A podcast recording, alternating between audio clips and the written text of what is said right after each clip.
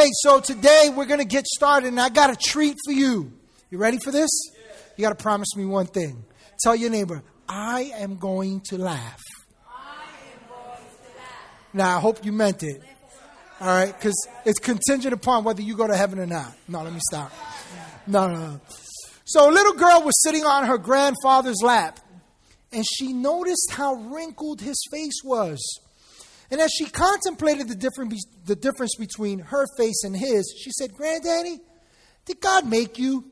He laughed and he said, Yeah, honey, God made me a long time ago. She said, Well, did God make me? He said, Yeah, baby, but God made you just a little while ago. She thought about it in silence for a while and then she said, Granddaddy, God's getting better, isn't he? some of you got it, some of you did it. Go back to the podcast, check it out for yourself, think about it. Listen, I figured today we'd start off with a little something to lighten the mood in light of the fact that we've been uh, on a series entitled Walk This Way, and today we're actually going to be covering a very serious and necessary topic. Very serious topic. Um, we're going to be talking about conflict today. Conflict. Right now, over the last weeks, we've been on this series entitled "Walk This Way," and what we've we've been learning a lot from this guy named James. And James was uh, no ordinary person, just like you're not ordinary. He, uh, he was related to Jesus, as a matter of fact. He was Jesus' younger brother. And the scriptures give us evidence that there was a time where James did not believe that Jesus was the Son of God. He wasn't unlike you and me. There was a time when you and I did not believe that Jesus was the Son of God. Oh, you don't understand. I grew up in church. I've known Jesus all my life. You heard about Jesus, but there came a point where you came to know Jesus for yourself personally. And so James was not like uh, was not unlike us. James grew to such an extent after the resurrection of Christ that he not only came to believe in Jesus, but he came to become the pastor, the leader of the early church, the church that was primarily made up of Jewish uh, men and women, Jewish people who had come to believe that Jesus was the Son of God. But James was leading the church, the early church, during during uh, some very difficult times, some tumultuous times. They were enduring great persecutions. They were being executed for their faith. They wrestled with opposing views about what it meant to be, follow, to be a follower of Jesus. And in the midst of all this, they faced much conflict within their ranks and without their ranks. And so God inspired James to remind them of what it means to walk with God and to walk with each other through this journey of life so that they would not lose their way and they wouldn't lose the essence of what their faith was all about. So today we're going to be picking up in James chapter 4, which piggybacks upon last week's topic on the use of our words. How many of you were here last weekend? You were here? How many of you were blessed by last weekend's service? I pray that it encouraged you. I know it challenged you. I know it challenged me. I'm telling you that. Definitely challenged me. You can always go on our website, ctbny.com. Uh, look up under the media links. You can listen to the podcast. Soon enough, we'll be streaming as well and all that. So that, that's coming down the pipeline. But I want to encourage you to go ahead and check that sermon out if you haven't, because this week's sermon picks up right where that sermon left off. And so today we're going to be talking about conflict, as I said. Look, unfortunately, it, it, conflict is still an issue today. It was an issue then, and it's an issue today. But hear this, ladies and gentlemen. Let me just speak to your heart for a moment. It doesn't have to be. Conflict doesn't have to be an issue. Now, I'm not saying that we will not come to a place while living on this earth where we won't face conflict. That's not what I'm saying. What I am saying is that while conflicts will arise, you can bank on that, we can come to a place of maturity where conflict doesn't create issues among us. Amen. That's the difference. Amen. The scriptures give us that evidence. And so for some of us, we might not think that that's possible. Maybe you've grown up and conflict has just always been a part of your life. It's been a part of your communication style. It's been a part of your marriage. It's been a part of rearing your children. It's been part of your home. It's been a part of your workplace. But what I want you to understand today, as we'll see from God's word, is that conflict is not God's plan. That's not God's plan. Thus, He gives us some deep found truths for our lives to help us in this area of conflict. So, for some of us, we might say, well, that's not possible for me. But as we're going to see from God's word, it's not only possible, it's available to us if we'll learn to approach conflict from God's point of view. Amen? All right, so let's turn in our Bibles today to James chapter 4. And we're going to start at verse 1. James chapter 4, and we're going to start at verse 1. Verse 1 starts off by saying this it says, What causes fights and quarrels among you? What causes fights and quarrels among you? Interesting question. I want you to begin to see that from the very beginning of this portion of his letter, God inspires James to challenge us to think not just about the conflicts that we have, but what's the source of them? What's the root? What's the issue? And so God says to you and I, what causes fights and quarrels among you? And watch what it says. Don't they come from your desires that battle within? Listen to what the Bible's saying here. Where do all the conflicts that we confront, that we find ourselves in? But you don't understand what they did to me, Pastor.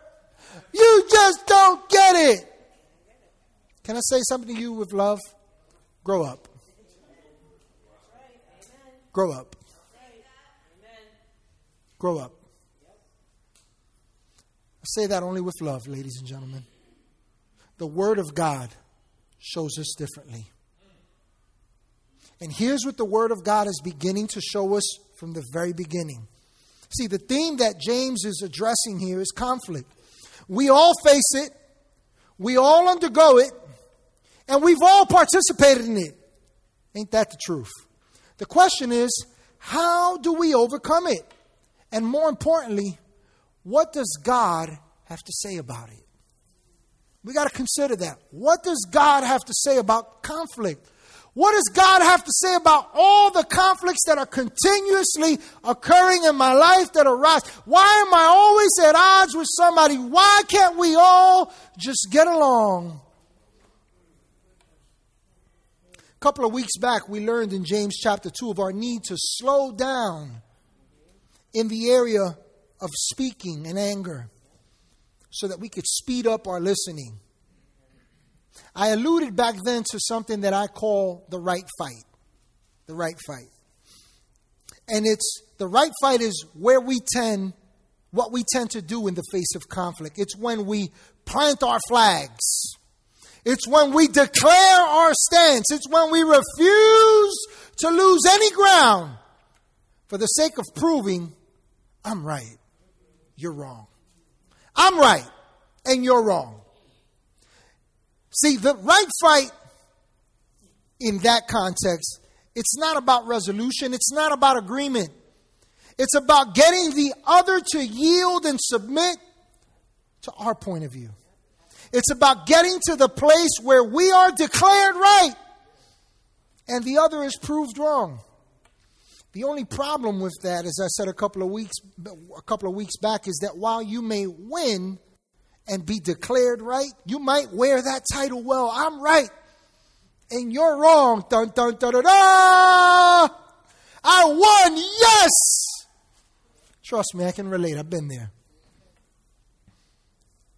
While you can end up being right, you'll always end up with the wrong results if the goal is to be right.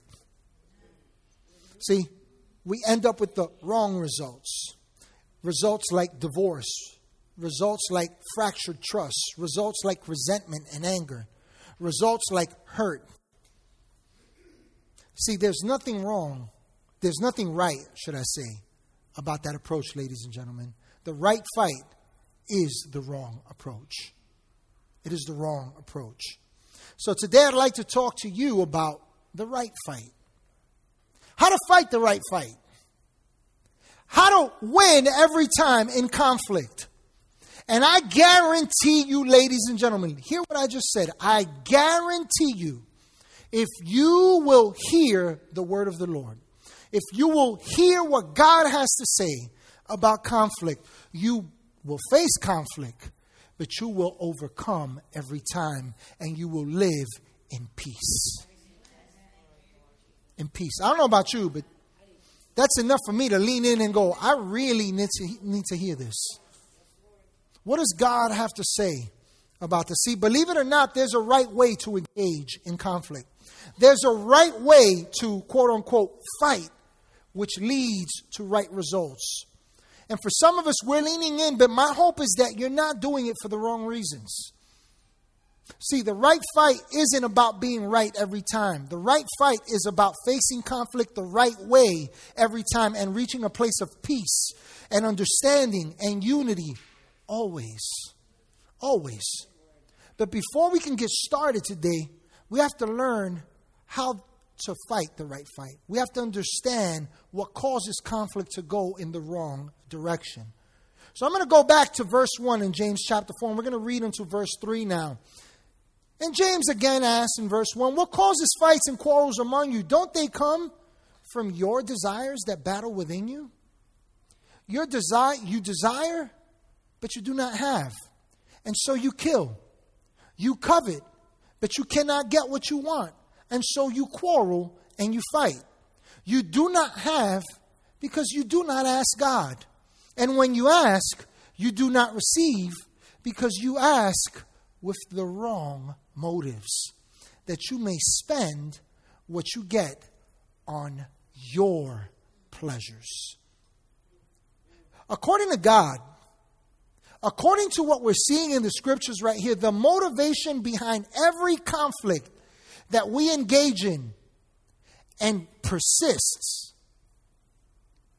the motive, the, the, the, the, the, the very thing behind it, it all boils down to one single thing self. It's about me. It's about what I want. It's about my point of view. It's about me being right. It's about what I hope to get. It's what I end up with. Listen, when me instead of we is at the heart of conflict, the results are bad. The results are bad. Let's put up verses 1 through 3 again, and I want you to see this. Actually, let's go from verse 2. He says, You desire, but do not have. Watch this. And so you kill. You covet. That just simply means that you desire something that's with the wrong motive. It's not yours, it's not meant for you. He says, You covet because you cannot get what you want. It's about what I want, it's about how I want it, it's about my way. It's all about me. Can we be honest with ourselves for a moment? In those moments when we're not in a place of agreement with somebody, what, what are we really doing? We're drawing our lines. This is my spot and that's yours, and you need to come to mine. Who's it about? It's about me. It's about what I want. It's about my side. It's about what, what, what I say. It's about what, what, what, what I'm saying, how this is supposed to be. It's all about me. All about me. Hear the motivation of unhealthy conflict, of an, of, of an unhealthy approach to conflict. The problem isn't the person you're at odds with, the problem is you and I. It's selfishness. See, we believe in conflict that we're accomplishing, uh, what we're accomplishing is getting our point across. And somehow we're helping the other get it right.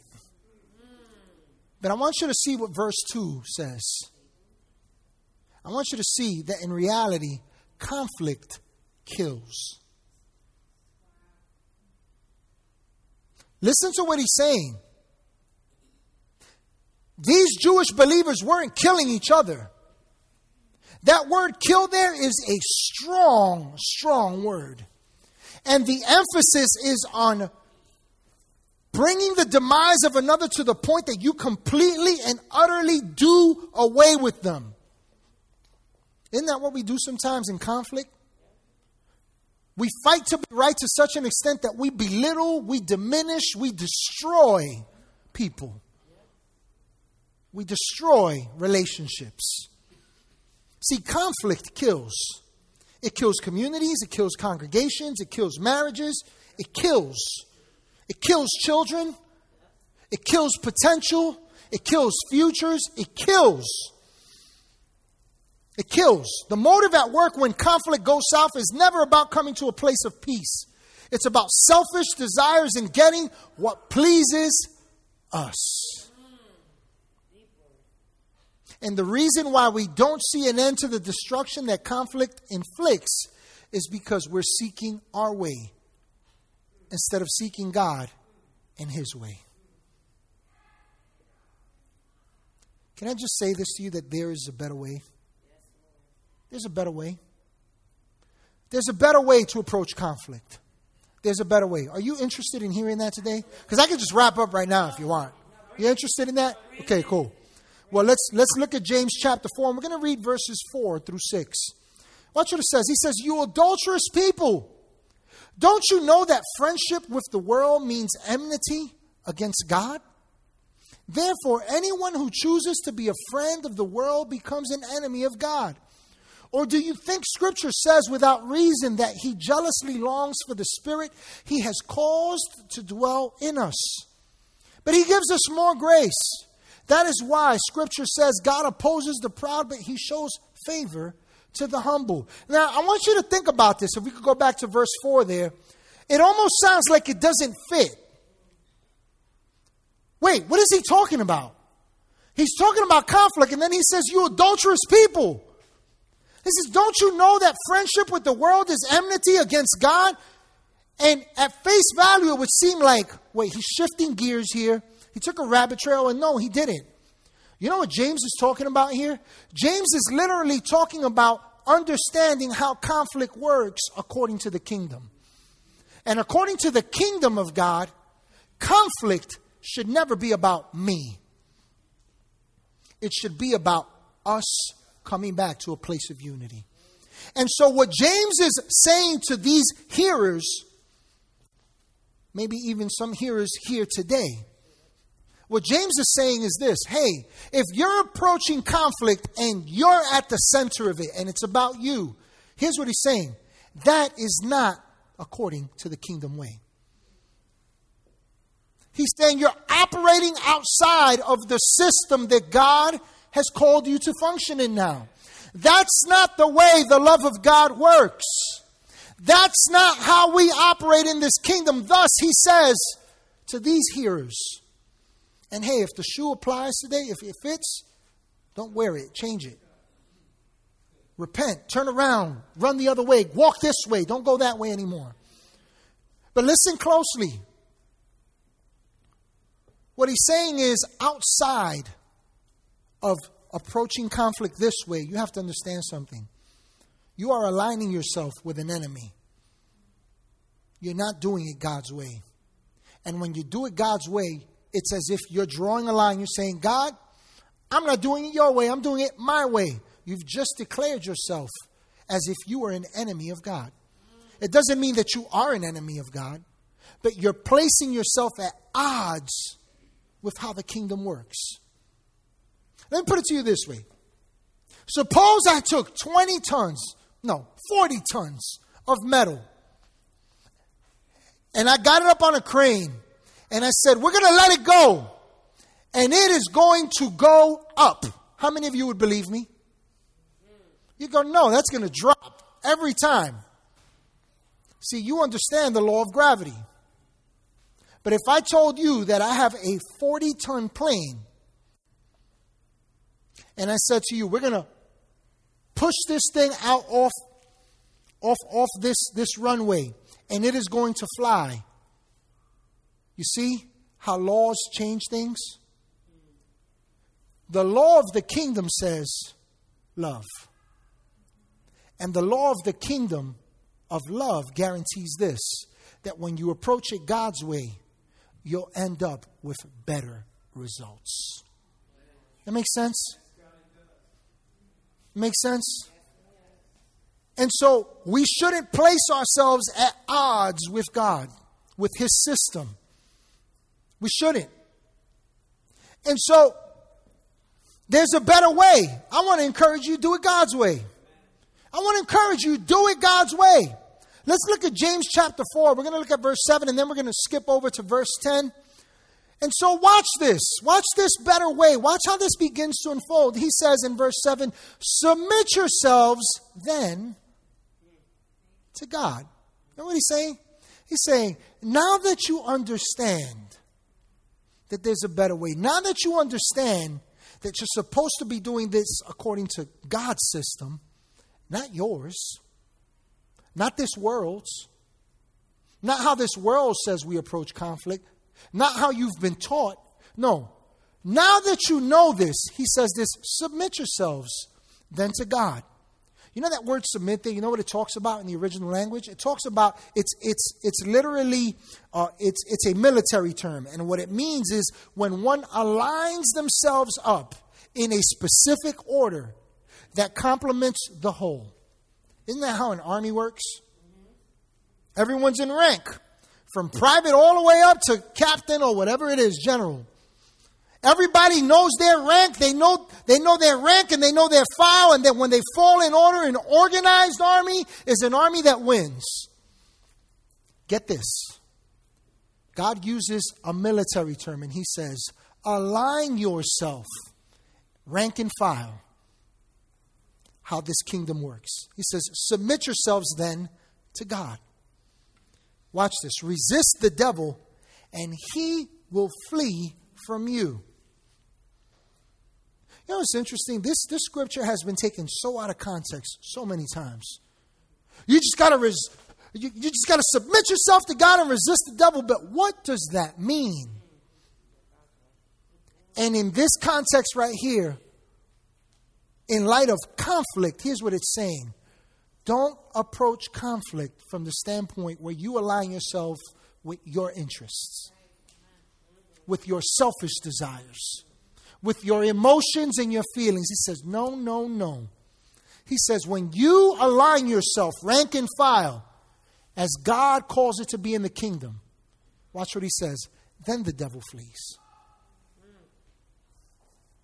Here we are rebuking the devil. Devil, get out of my life. Well, how did he get in there if you didn't let him in?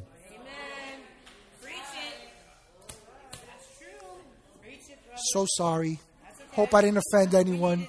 I'm really not sorry, but I hope you're hearing. Listen, my pastor used to put it this way if the devil's on your back, you got to ask, how do you get up there? Listen.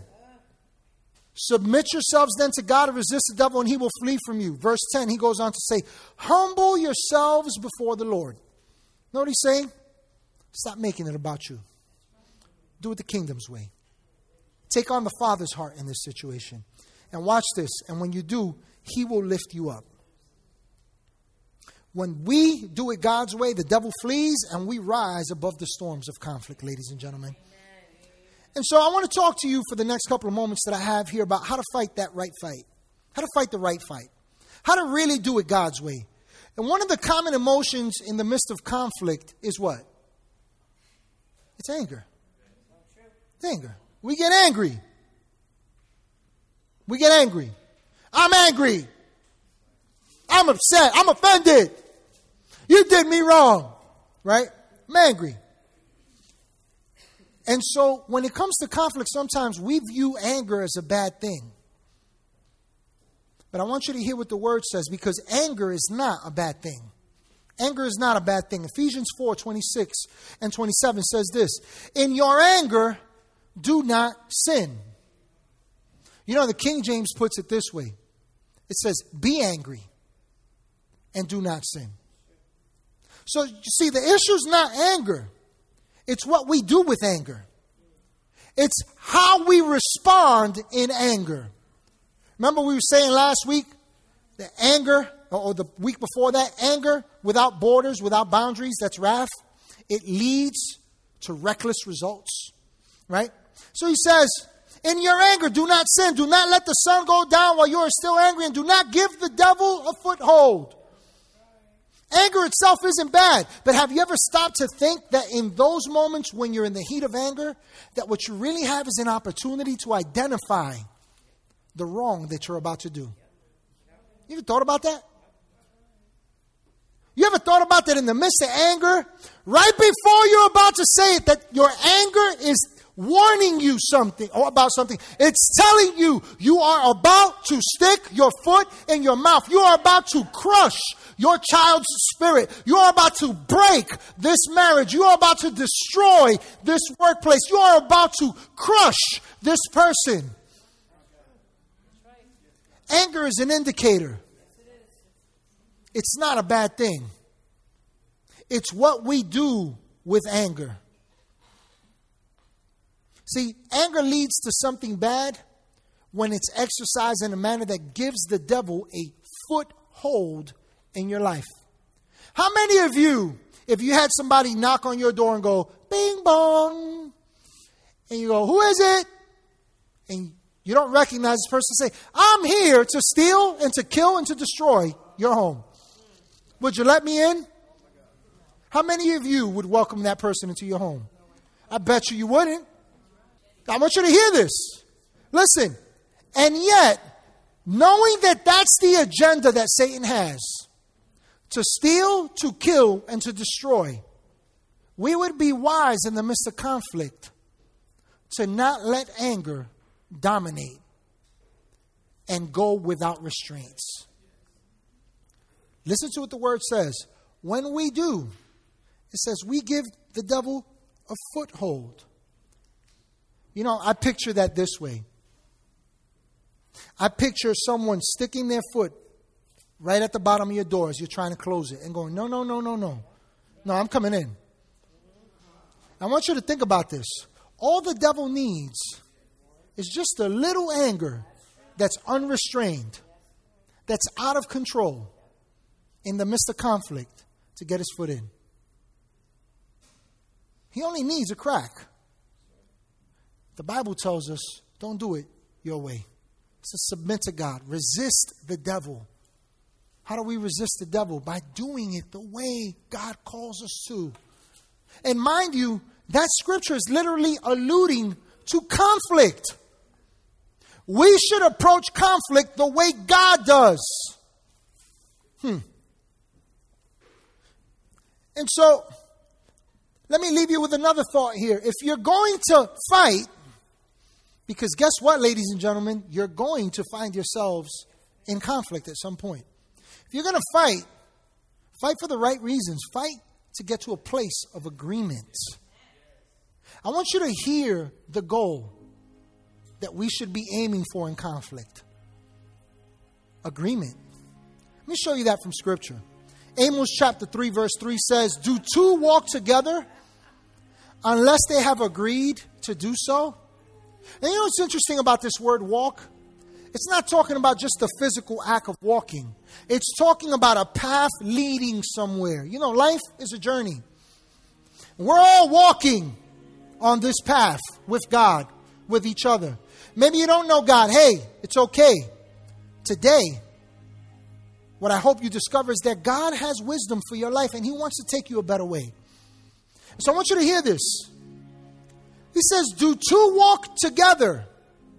He's talking about can two walk on this journey? Can two get anywhere? Can you reach any destination point with someone? Unless you agree first. And you know, in the midst of conflict, we're trying to get somewhere. We're trying to reach a point, whether it's for the right reason or the wrong reason. But we're trying to get somewhere. And here's what this one little simple verse is revealing to us. Here's what God is showing us that instead of fighting to be right, we should fight to be in unity with our fellow man. We should fight to be in unity with our brother, with our spouse, with our children. We should fight to unite, not to be right. We should fight to unite, not be right. Listen, if you are going to engage in conflict, get your priorities in order.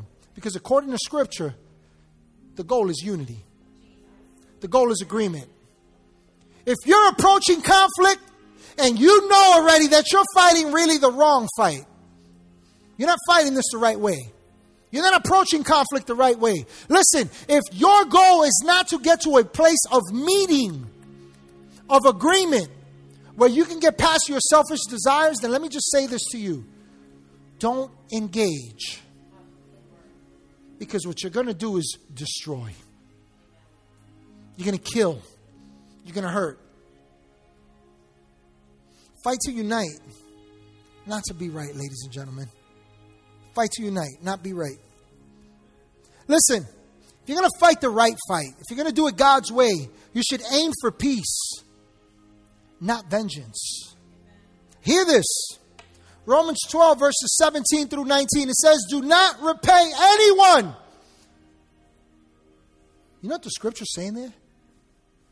Don't approach not one person not one. Not even one.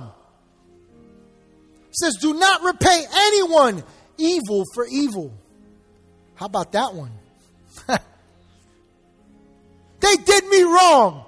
I have every right to tell them this. I have every right to do this. You know God says? Do not repay anyone evil for evil. Be careful to do what is right in the eyes of everyone. Watch this. If it is possible, as far as it depends on you, depends on who? On who? Oh, did you hear that? If it is possible, as far as it depends on you, live at peace with everyone. Do not take revenge, my dear friends but let room, leave room for God's wrath, for it is written, It is mine to avenge. I will repay, says the Lord. You know, the truth is, we all want peace. We all want peace. You know, at some point you get to a place in conflict where you say, I just want to I just want to be at peace. I don't want the drama. I don't want I don't want the hurt. I don't want all that we've created. I don't want any of that just want peace. But you know, the problem is that we're seeking peace instead of bringing it with us. You already have peace. You already have that. Jesus said, My peace I give you, my peace I leave you. I don't give like this world does. You have complete peace because I am the solution to everything in your life. I am the way, I am the truth, I am the life. Trust me. Do it my way. See, peace is contingent upon you living in it. It's contingent upon you living in it. Let me prove that to you from the scripture. We just read it. Can we put up Romans 12, 18? It says, If it is possible. You know, it's not questioning if peace is possible. You know what it's saying? If you make it possible. If it's possible, watch this, as far as it depends on you. Live at peace with everyone. See, instead of seeking peace, bring the peace that's already yours. Scripture puts it this way in Philippians 4 it says, Be anxious for nothing, but in everything by prayer and supplication, make your requests known before God. You hear what, you hear what it's saying? Go to God. Trust God. Don't be anxious. Don't, don't, don't fret in your way, in your plan, in how this world dictates. He says, No, no, no, no, no. Go to God. And then it says, And the peace of God that surpasses all understanding, watch this, will guard your hearts and minds in Christ Jesus. It's time that we bring peace in the midst of conflict instead of our own selfish motives. You know, Jesus said this once, I believe it's in Matthew 5 or Matthew 6. He says, Blessed are the peacemakers for they will inherit the kingdom of heaven. You know, that's not talking about people going to heaven. The Bible says that the kingdom of heaven is righteousness, peace, and joy. It's a quality of life right now. And Jesus Christ, our Lord, our Savior, God Himself, in the form of man, says this unto you and me Blessing, my blessing, works best, flows best when we make peace. Mm. Give you two more things and then we're done here. Listen, if you're going to speak the truth, do it with love. Amen. You're going to speak the truth in conflict, do it with love. Oh, but it's the truth. You did do that. You have failed this many times. Here you are again. I'm just telling you the truth. You can't get mad at me for the truth. Let's look at scripture about that. Ephesians 4, verses 14 through 15. says, Then we will no longer be infants, tossed back and forth by waves and blown here and there by every wind of teaching and by the cunning and craftiness of people in their deceitful scheming. Paul, here, inspired by God, is talking about maturity. He's talking about growing up. He's talking, he's talking to people and he's saying, hey, You've received all this doctrine. You've got all these gifts. You've got pastors and prophets and teachers and evangelists. You've got all this good stuff going on. And then he goes on to say, but it's so that you could grow. So you'll no longer be infants. So that you won't fall for the schemes of the enemy. And then he says, instead, watch this, speaking the truth in love. Watch this. We will grow to become, in every respect, the mature body of Him who is the head? That is Christ. You know, conflict sometimes arises out of the spoken truth that we felt the need to make known. We just had to tell you the truth. You know, we even try and soften it. Man, I know you're going to get mad, but just know that I love you. But I got to tell you some truth, man. And there's no love in it. It's a sword. It's a sword. It's a sword. See, if you're going to tell someone the truth, it must be seasoned with love. Otherwise, it will not accomplish anything. Listen, it might it very well may be true that what they said was wrong, that what they did was wrong. It may very well be true that they've failed and they've promised time and time again, and so why should you trust them again? That very well may be true. But if all you do is give truth and there's no love undergirding it, if the heart behind it isn't love, and remember last week we learned it's not just what you say, it's how you say it. We saw that in Scripture if it's not spoken in love, with genuine love, it accomplishes nothing. Hmm. You know, one thing that we see here in relation to truth, unity, humility, and peace, all these things that come out of maturity that Paul talks about,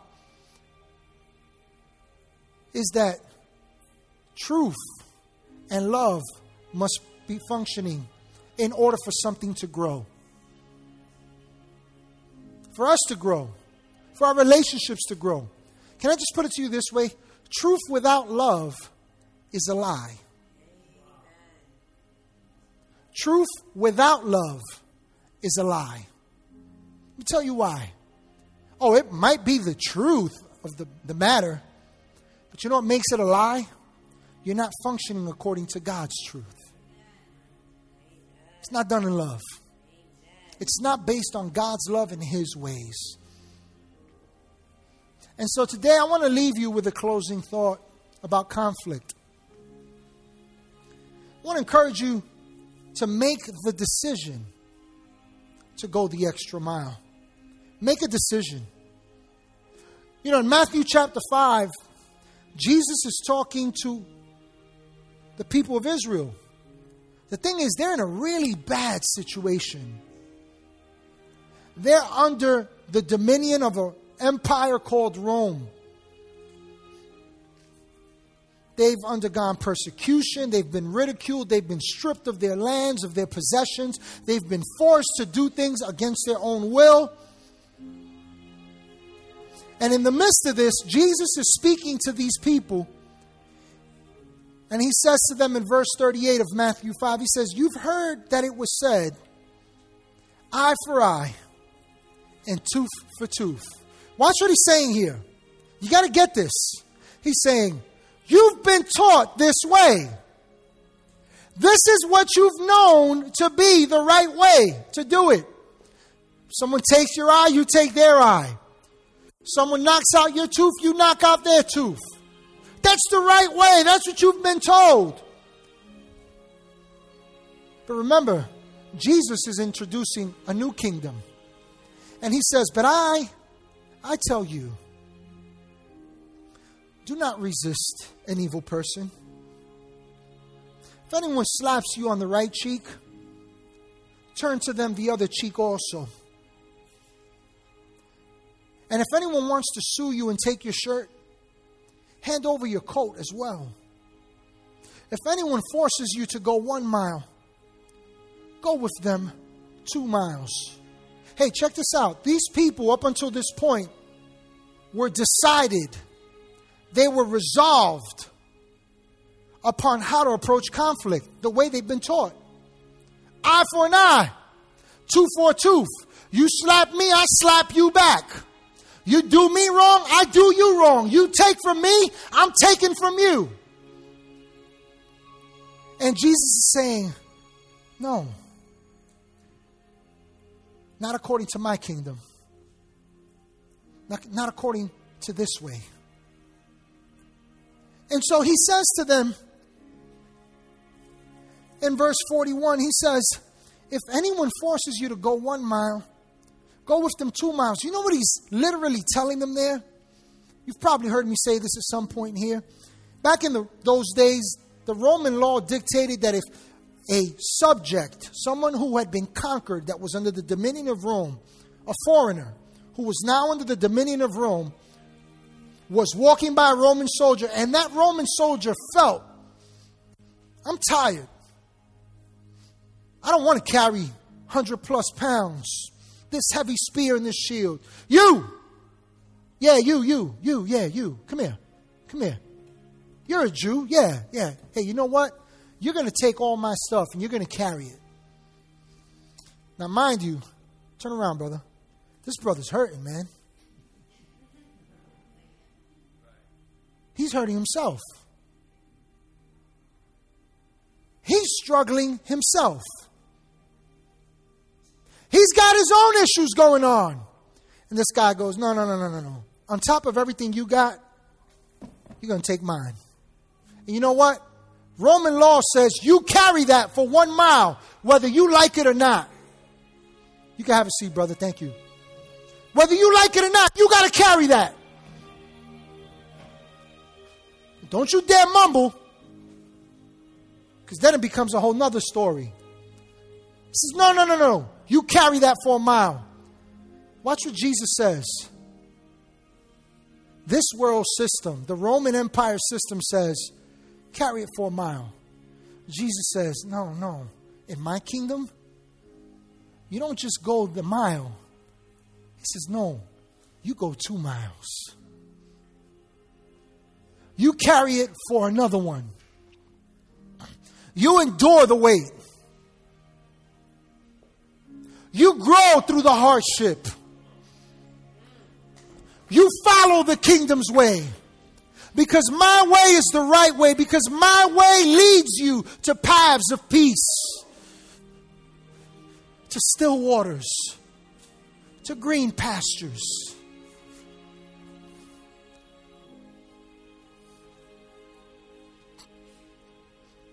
Hmm. Jesus is literally inviting us to live according to a greater kingdom for one reason so that we can find ourselves at the place of greater results. Ladies and gentlemen, bad results in the midst of conflict do not begin in the moment of conflict. It doesn't get bad when you're right in the thick of the conflict. No, no, no. You know, you know when conflict turns bad? When we've already decided, I'm going to do this my way. I'm going to do this eye for an eye, tooth for a tooth. That's how I do it. Guess what? You can do that, but you'll suffer the consequences of it. How many broken relationships have we not endured? How many bridges haven't been burned that way? I leave you with a simple thought here as we stand. Don't fight to be right. Don't fight to be right. That's a losing battle, ladies and gentlemen. That's a loser's game. Instead, fight the right fight. If you're going to find yourself in conflict, and you will, and you're going to engage, engage God's way. Because the kingdom's system reaps kingdom results. Walk this way. You know, it's, it's very possible that even today you came here in the midst of a conflict. It's possible that today maybe you're at conflict, you're at odds with someone here today. My hope is that today you've heard the word of the Lord and that you will fight the right fight. Not to be right, but to do what's right. God's way. Father, today I thank you for these simple truths that you've instilled in our hearts. Your truth is what sets us free. Father, today, may we leave here with eyes enlightened, hearts transformed, minds renewed, no longer seeking to do it our way, but to do it your way. No longer to put ourselves at odds with your kingdom, but to align ourselves with the peace that you've already given us. I thank you, Lord, that today, as a result of what we've heard and what we are growing in, that each and every one of us leave here as peacemakers.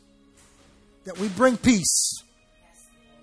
That restoration and redemption is possible, not just in our lives, but in the lives of others. I thank you, Father, for healing that is flowing through the lives of your people and into the lives of others. I thank you, Lord, that decisions to forgive are made at this point right now. I thank you, Lord, that decisions are made from this point forward to no longer do it my way, to make it about me. No, Lord, instead, to look unto you. Thank you, Father, that today we are strengthened. We can be bold and we can reap the right results.